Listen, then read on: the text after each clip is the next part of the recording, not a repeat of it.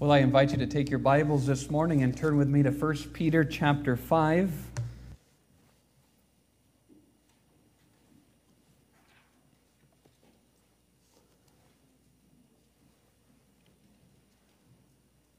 First Peter chapter 5.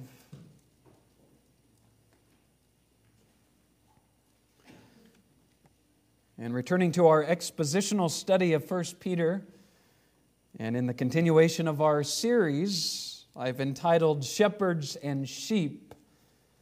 I want to preach a third and final message on the sheep's responsibility to their shepherds.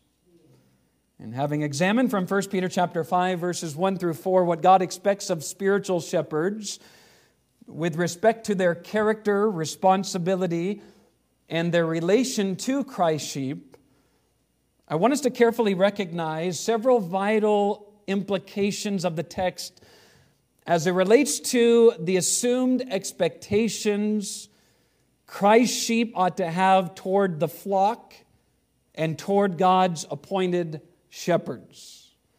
Thus far, we have recognized from the first four verses of 1 Peter chapter 5 that the pastor's primary and preeminent, preeminent responsibility among the church is to feed the flock of God.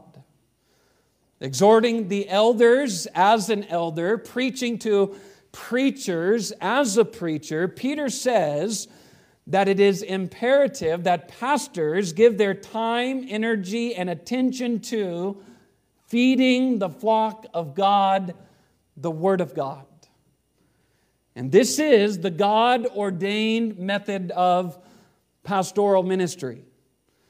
God has ordained that spiritual shepherds give themselves to prayer and the ministry of the Word for the perfecting of the saints, for the work of the ministry, for the edifying of the body of Christ. God has ordained that God called elders give themselves to know the truths of God's word and to preach the truths of God's word so that God's sheep might know what is the mind of the senior shepherd, the Lord Jesus Christ. You see, this is to be the singular aspiration of all pastoral ministry. The aim and aspiration of pastoral ministry is to encourage God's people to know the mind of the Good Shepherd so that they might grow closer to Him. And anything that distracts from such an aim is to be rejected at once.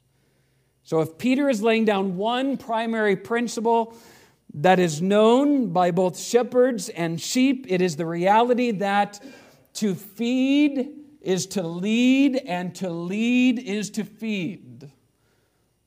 The pastor is to be a man who knows God's word, preaches God's word, and encourages the sheep to live their lives in submission to God's word because this is God's will. And you'll notice in Peter's exhortation that Peter emphasizes who pastors are responsible to lead and feed. Notice they are not responsible to lead and feed all of God's sheep universally, but those who have committed themselves under their pastoral care. Do you see that? The elders of a church are only responsible to lead and feed those who are among them. Peter says to the elders, Feed the flock of God, which is among you, which means that pastors are called the shepherd in the context of a local, visible, and united church. Pastors are to lead and feed those that belong to a recognizable flock filled with sheep. And this was the sum and substance of my first sermon. What is it that pastors are to do? They are to feed the flock of God that is among them. And then continuing on in the text in my second sermon, we considered from verses 2 and 3 three behaviors that ought to characterize the pastor's life and ministry. Peter says in verses 2 and 3 that pastors are to shepherd God's sheep carefully and cheerfully and not out of compulsion. Not because they have to, but because they get to, because they've been called to. And likewise, pastors are to shepherd God's people contently, not covetously. They are not to do ministry for filthy lucre's sake. They are not to shepherd the flock of God to become rich. They are to be men of contentment in their shepherding roles.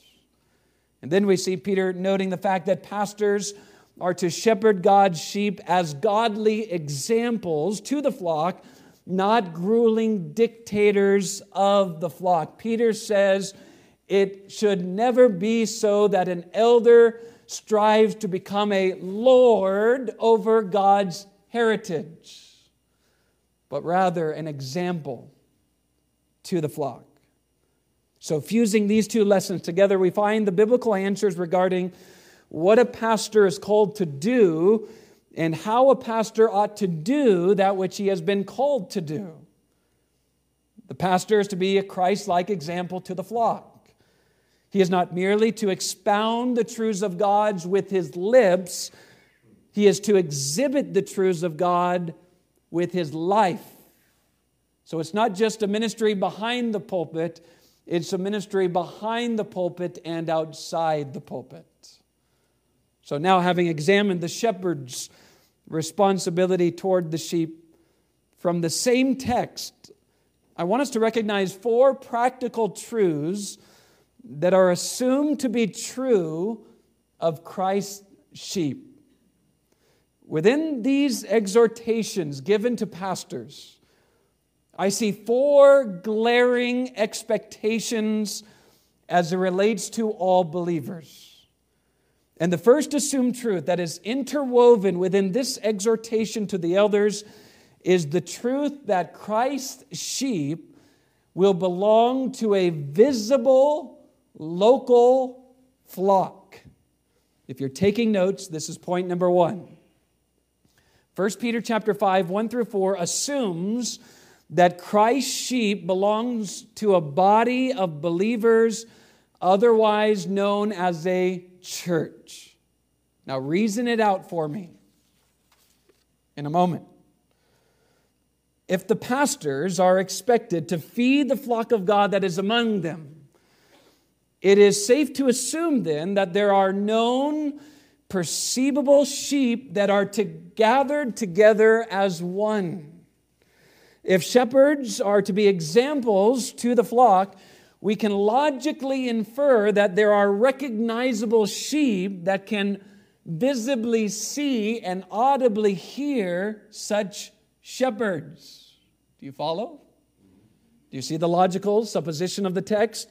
The shepherds are expected to lead and feed a people who belong to a particular flock. And the Bible clearly defines such a flock, such flocks, plural, as called out assemblies, also known as local churches. And this is the singular focus of the New Testament. From Matthew to Revelation, we read of God establishing, adding to, multiplying, planting, and working through local churches to accomplish his purposes. In the Gospels, we find Jesus forming his first church. In Acts, Jesus adds to the first church and commissions that church to send forth laborers into the world to do what? To plant churches. As the apostles obeyed the commission of Christ, churches were planted in Galatia, in Philippi, in Thessalonica, in Corinth, in Ephesus, in Rome, and so forth throughout the entirety of the world. So, New Testament Christianity is indisputably focused upon and centered around recognized flocks that are being led and fed by shepherds. And to deny this truth is not only to not deny the simple truth of Scripture it is to deny a vital means of sanctification ordained by Jesus himself. To believe that God's people can honor God by living their lives detached from a particular localized flock is nothing short of believing a fairy tale. The New Testament scripture habitually assumes that Christ's sheep will be connected with, committed to, and will have a passionate affection for Christ's church. You see, this is not some extreme teaching fashioned by the opinions of men. This is the simple truths of the Bible. This is supernaturally inspired and preserved by God himself. If 1 Peter chapter 5 verses 1 through 3 teaches us anything, it teaches us first that God's people ought to belong to a particular flock. And then looking to our second point, I want you to notice that our text this morning also assumes that Christ's sheep recognize their need to be led and fed by spiritual shepherds. The text assumes that Christ's sheep recognize their need to be led and fed by spiritual shepherds. Reason it out again with me. If pastors are called to lead and feed God's sheep, as the text tells us here, then it equally assumes that God's sheep will humbly and joyfully submit themselves to the leadership of a flock. Do you see that? And the theme of submission to leadership is a repeated theme throughout the entirety of this epistle. Let me remind you. In 1 Peter chapter 2, Peter speaks of the need for believers to submit to governing authorities of the world to kings, and to all who are in authority. It's the believer's responsibility, so much as they can, to submit themselves to such authorities. And then likewise in 1 Peter chapter 2, Peter speaks of the need for Christian servants to be in subjection to their masters. Turning the chapter, 1 Peter chapter 3, Peter speaks of the importance for Christian wives to be in submission to their own husbands. And then now in 1 Peter chapter 5, Peter speaks of the all important need for Christ's sheep to come under spiritual leadership that is within the church. Now, Peter's covered submission in every area of life submission in the world, submission in the workplace, so to speak, submission in the home, and now submission in the church. And I know our world detests the word and the thought of submission, but here it is clear as day in our Bibles. Listen, I know our flesh kicks against submitting to authority, but that doesn't change the fact that God has purposely appointed our submission to others for our good. 1 Peter chapter 5, 1 through 3 assumes that Christ's sheep recognize their need to be led and fed by spiritual pastors, and they willingly come under such leadership. Unless you think that this is some isolated text that is being wrongly applied by the pastor because he's on some kind of power trip this morning, I want you to turn over to Hebrews chapter 13. Hebrews chapter 13. Let's interpret Scripture with Scripture. Let's let Scripture shed light on Scripture. Anybody can use a singular text to preach what they want to preach, but let's let God's voice be heard loud and clear. Hebrews chapter 13, verse 7. The Bible says, Remember them which have the rule over you who have spoken unto you the word of God. Speaking of spiritual shepherds, whose faith follow, considering the end of their conversation. Now, notice two things from this text that are parallel truths with 1 Peter chapter 5. Notice first the pastor's primary responsibility. What is the pastor called to do? The text tells us he is called to speak the word of God. And he is called to speak the word of God as he sets an example for you to follow.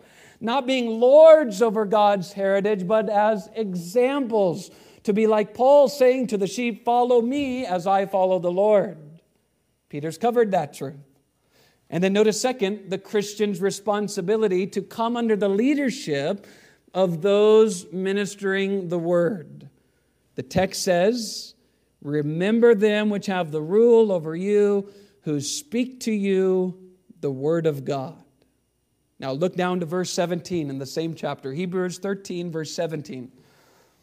The Bible says, Obey them that have the rule over you and submit yourselves, for they watch for your souls, as they that must give an account, that they may do it with joy and not with grief, for that is unprofitable for you. So, shepherds are to shepherd.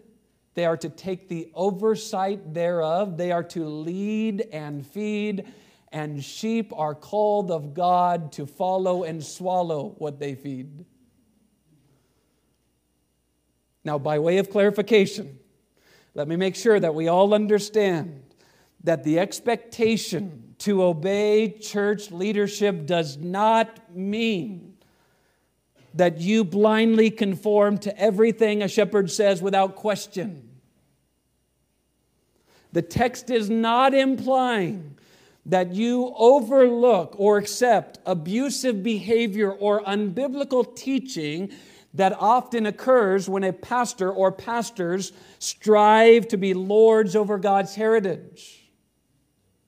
God is not teaching that the pastor somehow owns you and you are never to question his motives, behaviors, decisions, or teaching. God is not teaching that the pastor is called to micromanage your life. The implication of the text is that as he leads you and feeds you by the truths of God's word, that you joyfully submit to the guidance that comes from the word. The pastor has no authority in and among himself. The authority lies in the Word. So the idea is that you will allow God's shepherds to counsel you. You will allow them to speak truth into your life. And the implication is that you will be humble enough to listen to him as he speaks for God. It implies that you will be approachable and teachable wanting to be shepherded rather than crossing your arms in a stubborn spirit saying, I don't need a shepherd. I mean, I've been alive twice as long as he's been alive, and three times as long as he's been a Christian. What can this young kid teach me? Listen, God's word assumes that God's people submit themselves under the leadership of spiritual shepherds. And again, let me make sure that you understand this is not my opinion. I'm not teaching on this truth because I'm somehow trying to manipulate you to follow me. I'm teaching on the truth because God commands me to teach you what God's word says. And here we are in the text. 1 Thessalonians chapter 5, 12 and 13. And we beseech you, brethren, to know them that labor among you and are over you in the Lord, and admonish you, and to esteem them very highly in love for their work's sake, and be at peace among yourselves. We're talking about the sheep's responsibility to their shepherds. 1 Peter 5 1 through 3 assumes first that Christ's sheep belong to a flock. And then 1 Peter 5, 1 through 3 assumes, second, that Christ's sheep recognize their need to be led and fed by spiritual shepherds. And then 1 Peter 5 1 through 3 assumes third that Christ's sheep want to be fed. Reason it out. Don't check your brains at the door. Think about it. If pastors are called of God to feed the flock, we can safely assume that the flock wants to be fed. It assumes that God's sheep are hungry for truth. The Bible's so simple, isn't it? If shepherds are commanded to feed the flock, then we can safely infer that the sheep are commanded to eat the food that shepherds cook up and serve to the flock. And listen, this is what takes place every time the church gathers. What is the church? Paul tells us the church is the pillar and the ground of truth.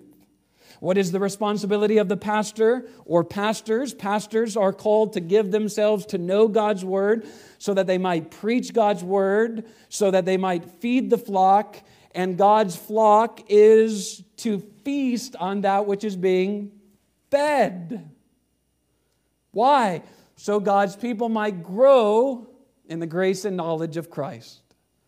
This is the purpose of the church.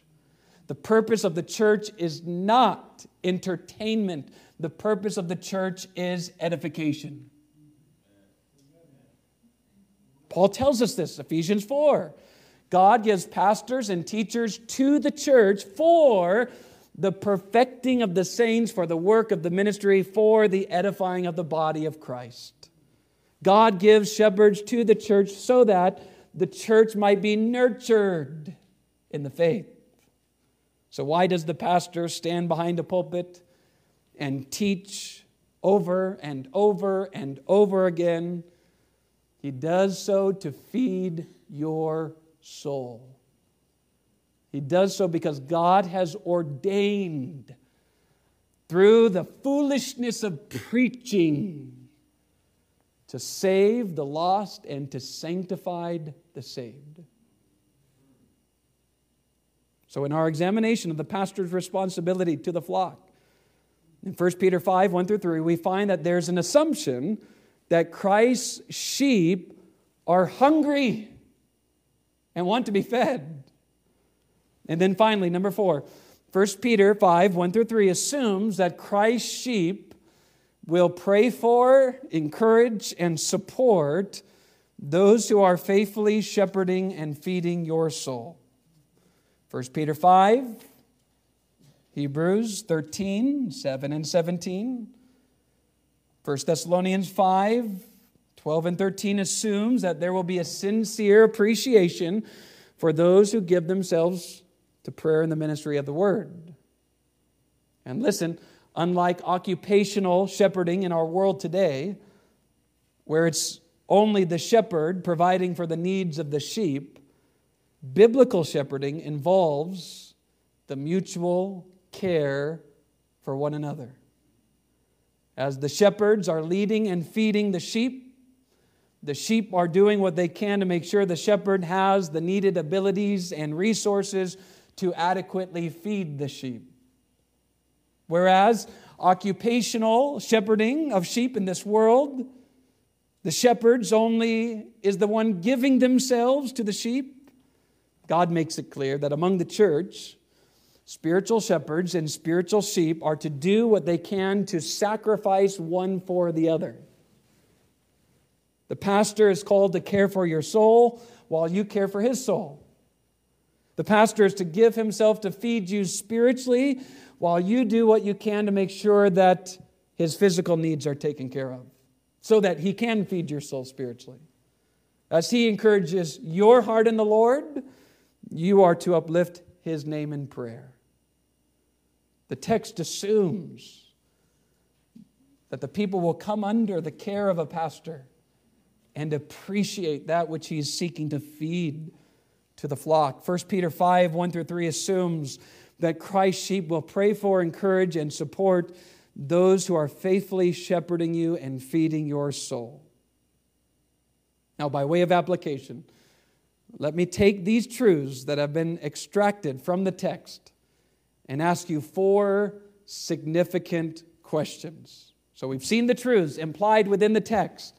Now I want to take these truths and encourage you to be doers of God's word and not hearers only. Take these truths and say, How can I put this into practice? Ask yourself the questions. Question number one Do you belong to a flock? Do you belong to a flock? Does the local flock know you belong to it? I'm asking this question purposely to demolish this new fad of internet church affiliation, in which people say, Well, I belong to such and such church because I watch their services online every Sunday. Such a concept cannot be supported by Scripture. You might have your favorite TV preacher, you might have your favorite internet church but that is not your pastor and church. If you've never met them, you don't know them, and they don't know you, that's not your church. And yet, so many people say, such and such minister is my minister, such and such church is my church, but they're never there. That's not the biblical definition of a church. A biblical definition of a church is one that is localized, one that is known, one that gathers together. We do believe in the bride of Christ, don't get me wrong. We do believe that there is one flock worldwide.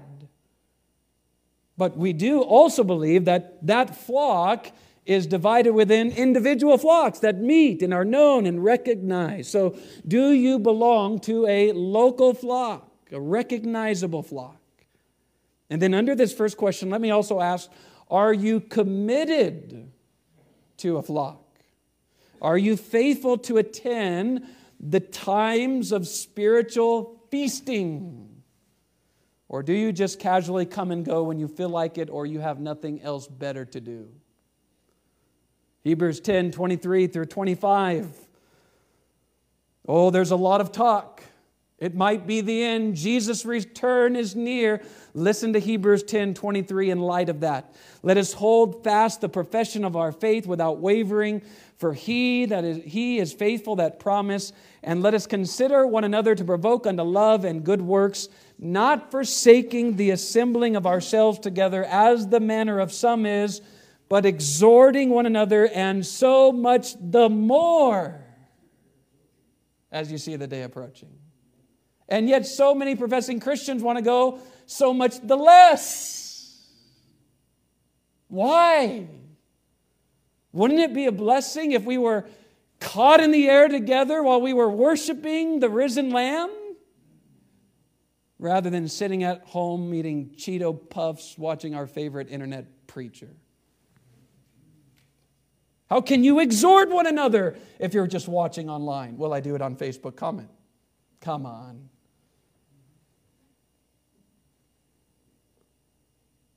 Christ is coming back. We want to be found faithful. And together and united and feasting on the riches of His grace. Do you belong to a local flock? That's question number one. Question number two Are you willing to be led by the shepherds of the flock? And in this, I'm asking Are you approachable? Are you humble? Are you teachable? Are you willing to be corrected by those teaching God's word? Or on the contrary, are you resistant? Are you stubborn? Are you proud? Are you always wanting to argue and debate with the ministers? Hebrews 13, 17, obey them that have the rule over you and submit yourselves, for they watch for your souls as they that must give account to the senior shepherd that they may do it with joy and not with grief, for that is unprofitable for you. Listen, when the pastor or pastors stand before the Lord, the senior shepherd and gives an account of how he has shepherded you individually, how will the shepherds respond? Will they respond with joy or with grief? Some of you need to really consider this. God forbid that you should be among those who bring God's messengers grief because you come to the services, but your heart is like this. You're just here to check off a box. You're not really hungry. The pastor can tell who he can lead and feed and who he cannot. So I'm asking, are you willing to be led by the shepherds of the flock? Question number three Are you willing to be fed by the shepherds of the flock? Are you among those who enter into the church doors desiring to grow in the grace and knowledge of Christ? Or are you among those who come in to fulfill just a Sunday tradition? Are you among those who hunger and thirst after righteousness? Or are you among those who sit in the pew hearing what is being said while having no desire to put it into practice? Are there such people in the church? I'll let you answer that question. My question is Are you willing to be fed? How hungry are you? And if you said, Yes, I am hungry, I am willing to be fed, can I encourage you to be present during the times in which the pastor seeks to feed the flock? Some people say they're hungry, but they rarely come. Don't tell me you're hungry, but you don't come. Oh, listen, the pastor's pouring his heart into every sermon, hours upon hours, praying and thinking and preparing. Why? To help you know God. He's not preaching because he's bored. He's not got nothing better to do. He's preaching for you. He's cooking in his study, his spiritual kitchen, Monday through Saturday to feed your soul on Sundays. So why not commit to come to the meal times? And I'm not talking about the physical meal times. People will come out of the woodwork for that. oh, I'm preaching now. Can't come Sunday night, 6 o'clock. It's too late, you understand. But I can come at 7 o'clock if we have a Christmas dinner. And I'll stay and help till 9.30. I'll just duck behind here. Go ahead. Throw the tomatoes. I'm just being real. On Sundays here at Calvary, we have an appetizer, we have a main course, and we have dessert. Sunday school, appetizer, Sunday morning, main course, Sunday night, dessert, Wednesday night, whatever you want it to be, another course. Come and feast on the riches of God's Word. Come and be fed. Now, if I'm up here ranting about politics and nonsense, cultural things that have nothing to do with God's Word, don't come. Just stay home. It's not profitable. But if I'm seeking to deliver God's truth to your soul, why don't you come? I'm not saying this for me. I'm saying this for the benefit of your soul, for the benefit of your family. I'm saying this as one who has profited from pastoral shepherds. So much, just receiving everything they have to give me and seeing God conform me to the image of Christ. Question number four Are you seeking to be an encouragement and support to those shepherding you? In what ways are you seeking to be an encouragement and support? Do you pray for those who minister God's word to you? Do you express your gratitude to those feeding your soul? Are you making sure his physical needs are met so that he can give himself to feeding the flock of God? This is not some phony baloney prosperity gospel plea. This is biblical reality. I'm not preaching this because I have some twisted desire to manipulate you to lavish me with gifts. I'm preaching it because it's the Bible and I'm commanded to teach what the Bible says. The Bible says that the elders that rule be counted worthy of double honor, especially those who labor in the word and doctrine. For the scripture saith, Thou shalt not muzzle the ox that treadeth out the corn, and the laborer is worthy of his reward. He that watereth shall be watered also.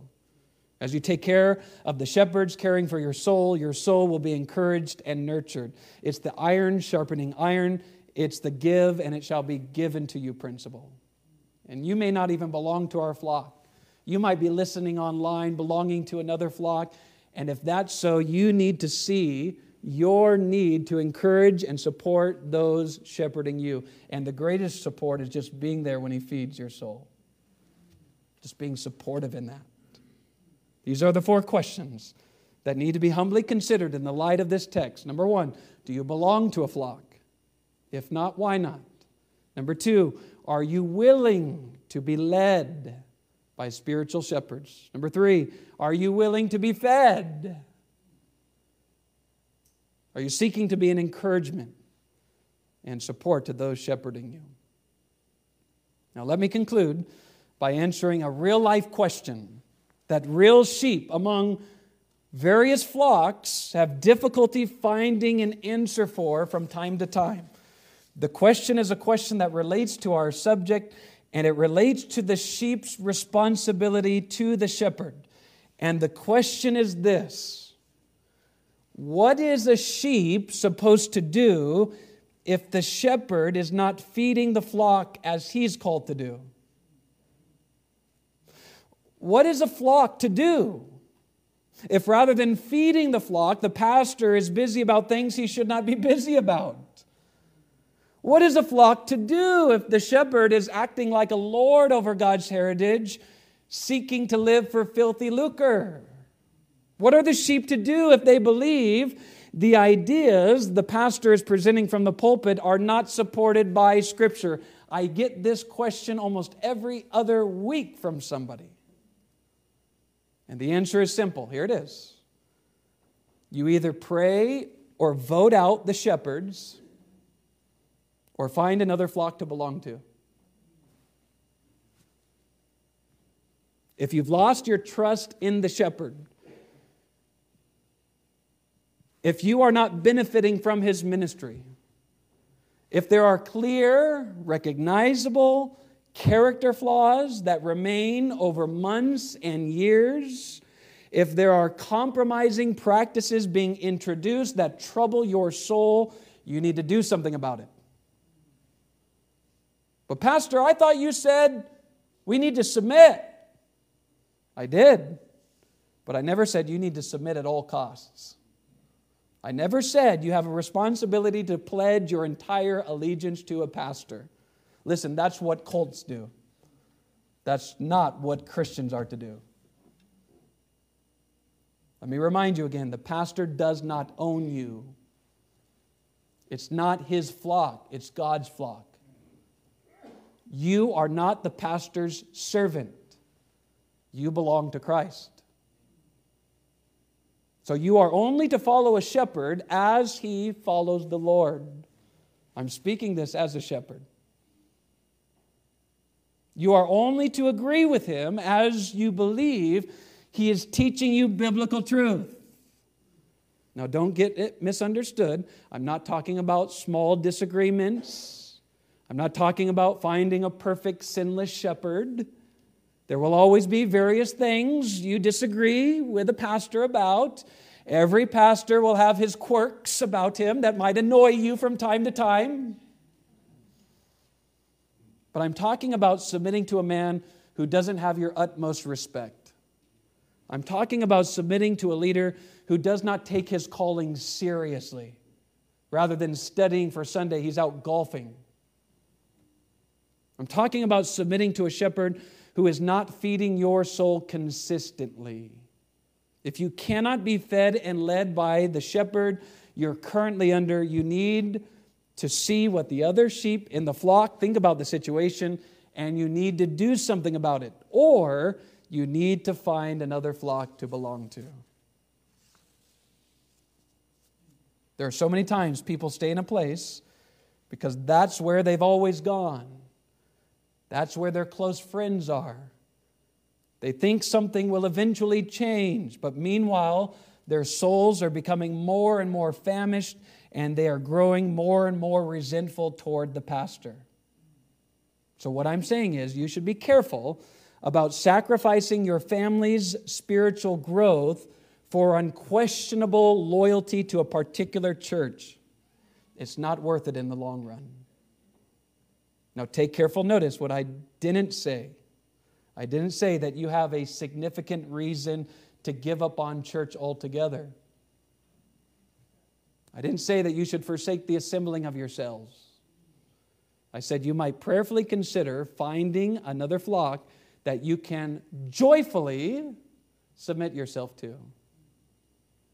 It's never an option to dishonor the Lord's day by neglecting Christ's church. It's never an option to distance yourself from other sheep because you've had your feelings hurt or your feathers ruffled. If you belong to Christ, you are to do everything you can to honor the Lord's day and to honor God's church and to submit yourself to spiritual shepherds who feed your soul. I say this for your benefit and for the benefit of others that you might meet asking this question What do I do? What do I do? So may the Lord bless these words to our heart.